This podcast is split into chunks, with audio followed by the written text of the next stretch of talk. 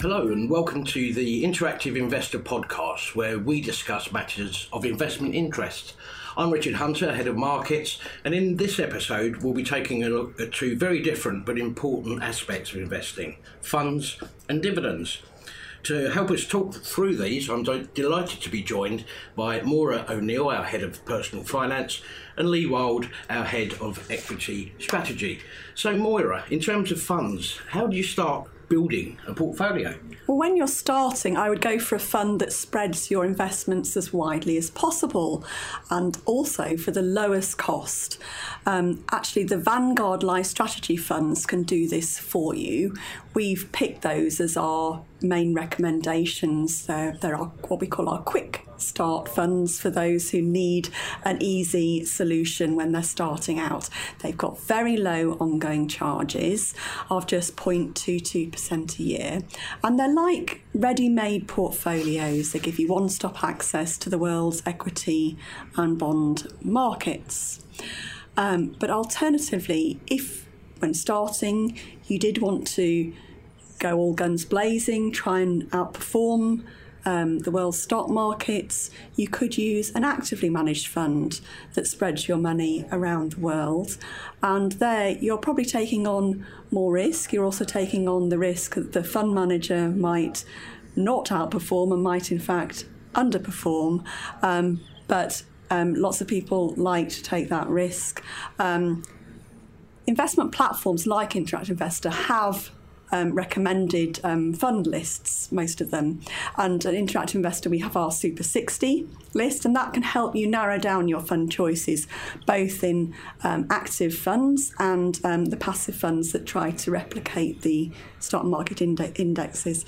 And um, so, so, that's a good place to start. Um, I'd also, you know, make sure you're really motivated to start investing as well. So I recommend you sort of googling a long-term graph of the stock market to reassure yourself that the trend goes up over time, and that there are very few 10-year periods when you, an investor, would have lost money. And um, I would also recommend um, researching the huge difference it makes to the end result if you wait even 10 years, because that should work as a bit of a, a kickstart um, to get started now and not delay it any longer. Um, because, of course, you can always make excuses not to get started, and current uncertainty over Brexit maybe making hesitate, etc. But if you do get started, and particularly if you drip regular amounts um, every month into the stock market, you could actually be buying bargains if the stock market falls. So, how would you pick between active and passive funds? It's obviously an ongoing debate in the investment community at the moment. It is. I mean, all funds are simply pooled investments and they allow the investor to invest their cash in a, in a diversified um, basket of investments um, across a a wide range of sectors, industries, often around the world too. Um, but given there are thousands and thousands of funds on offer, choosing it is, can feel like um, tiptoeing through a financial minefield. Um, and in the broader sense, there are these two styles to choose from passive and active. So, passive funds, which are also sometimes referred to as index trackers, are um, sort of computer run portfolios and they simply, simply try to mirror or track track a particular stock market index, such as the FTSE 100 index of the UK's biggest um, companies, or the S&P 500 in the US. Um, and the bottom line is um, that in, the investment returns from these passive funds will echo, um, let, subtract the costs. They'll echo what the index has achieved. Um, if the stock market um, rises, the fund will go up. If the stock market falls, your fund goes down. But um, you know, active investing, on the other hand, um, sometimes carries um, a bit of an extra cost involved. Um, it's typically nearer to one percent a year, um, whereas um, passives can you can pay paying less than 0.1 percent in charges on some passive funds. They're super cheap.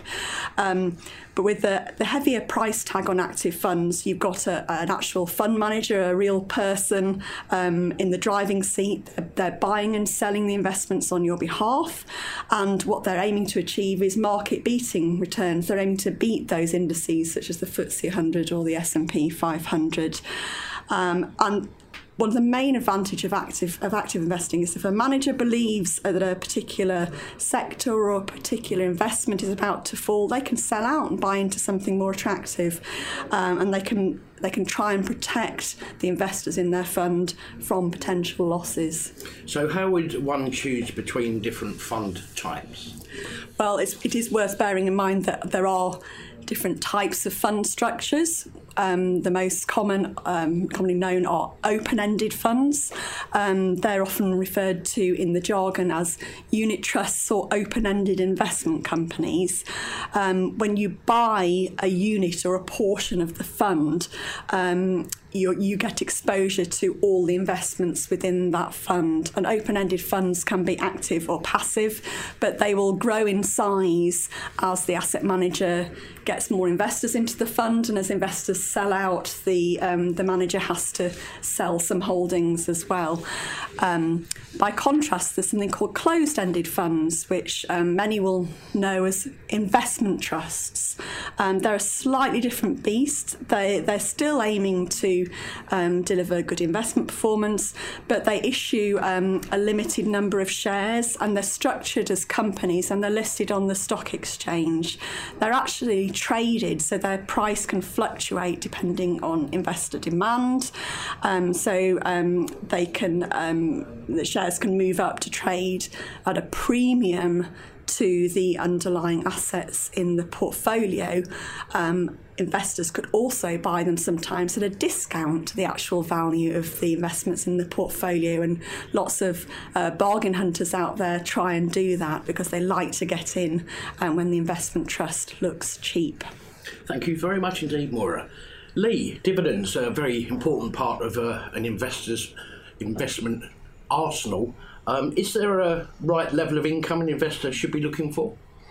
Well, it's not necessarily a right. There's a there's a, an ideal sort of a level, or certainly a target that they should have. Um, and I think it's worth reflecting on the, the, the, environment for, for dividend and income at the moment. Um, I mean, savers have been one of the big casualties of the financial crisis, and they continue to suffer in more than 10 years on. Uh, uh I mean, I think we can all remember the times when the Bank of England um, was rate was at 5.75%, and you could fairly easily find um, a savings account paying around 6% plus. Um, so uh, they were the heady days for for uh, um, for savers. But that was the summer of 2007. Um, so wind forward to August 16, uh, and it's more like 0.25%. I mean, interest rates at record lows. So we've had two rate rises since then. We're up to 0.75%, but interest on bank account savings, I mean, it's still very low by historic standards. You, know, you can get one and a half percent on a standard bank account at the moment. Um, if you're willing to fix for a, a, year or two, you can get over two percent. Um, so look, it's no wonder why investors have flocked to equities for for income um, for their income qualities. Um, historically, the FTSE 100 yielded around 4%. It's about four and a half at the moment. Um, and and so you that's attractive compared to what you can get in as, as, a saver. So, I mean, a lot of this has been to do with share price declines among some of the uh, the index's big uh, and generous dividend payers, Vodafone, BT, Imperial Brands. I mean, they they've all they're, they're, good companies, historically good companies, strong companies, um, but for uh, for a number of reasons, um, often very different, uh, they they've ended up where they are, and the, the share prices have come down uh, um, sharply. So the inverse relationship between share prices and yield. Um, that if the share price comes down, if they continue paying the dividend, then the, the, the yield increases. Um, I mean, house builders, again, they've been returning excess capital to share, uh, shareholders via uh, so-called special or, or one-off dividends. So if you look on the in the, the financial press, you'll often see that uh, the house builders yielding uh, you know, as much as ten percent. So you know, quite eye-popping. Um, and also the uh, the banks as well. After being pushed to the brink during the financial crisis, um, they scrapped dividends and run on the banks they've uh, they've got their house in order. They're paying dividends now. They're even increasing them. Uh, people are, are t- rightly talking about banks as income stocks.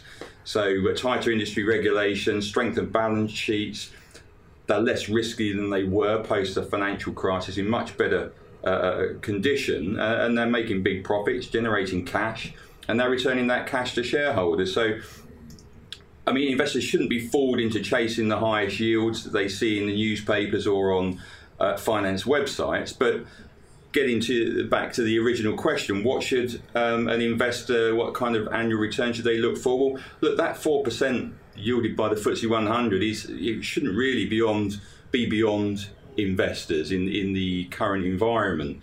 Um, you, it, it, the ones who are accept, willing to accept that sort of moderate risk. Um, but I mean, it's not it's not straightforward. Um, so, so what sort of things should investors be looking out for? Well, certainly, you know, primarily how well a company can afford to keep paying its dividend. Um, the, the easiest way to do that really is to look at dividend cover. Um, and that's a simple calculation dividend per share or earnings divided by dividend per share.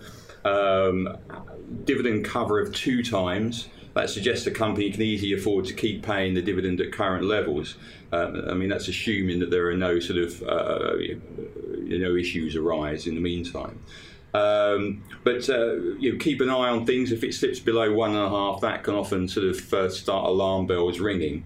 Um, and it's uh, you know, it's interesting to see the FTSE 100 dividend cover just below uh, one and a half at the moment, or 1.43. So um, uh, that that's a good indicator and something that investors should watch. It's not the only indicator, though. Um, a company may decide to invest heavily, so using that excess capital to invest and grow the business rather than return to shareholders, well, it might be a better use of the the uh, the, the, company's money. So. Uh, um, if the market agrees with that strategy, then that doesn't have too much of an adverse impact on on, on a company's share price.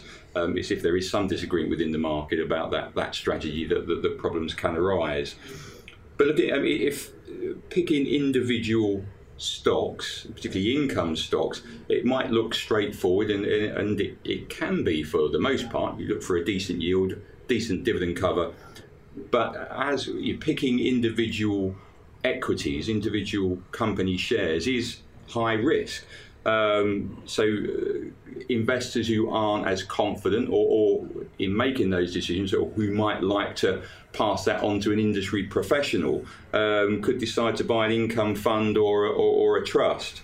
Um, I mean, that does pass on the responsibility to an experienced portfolio manager.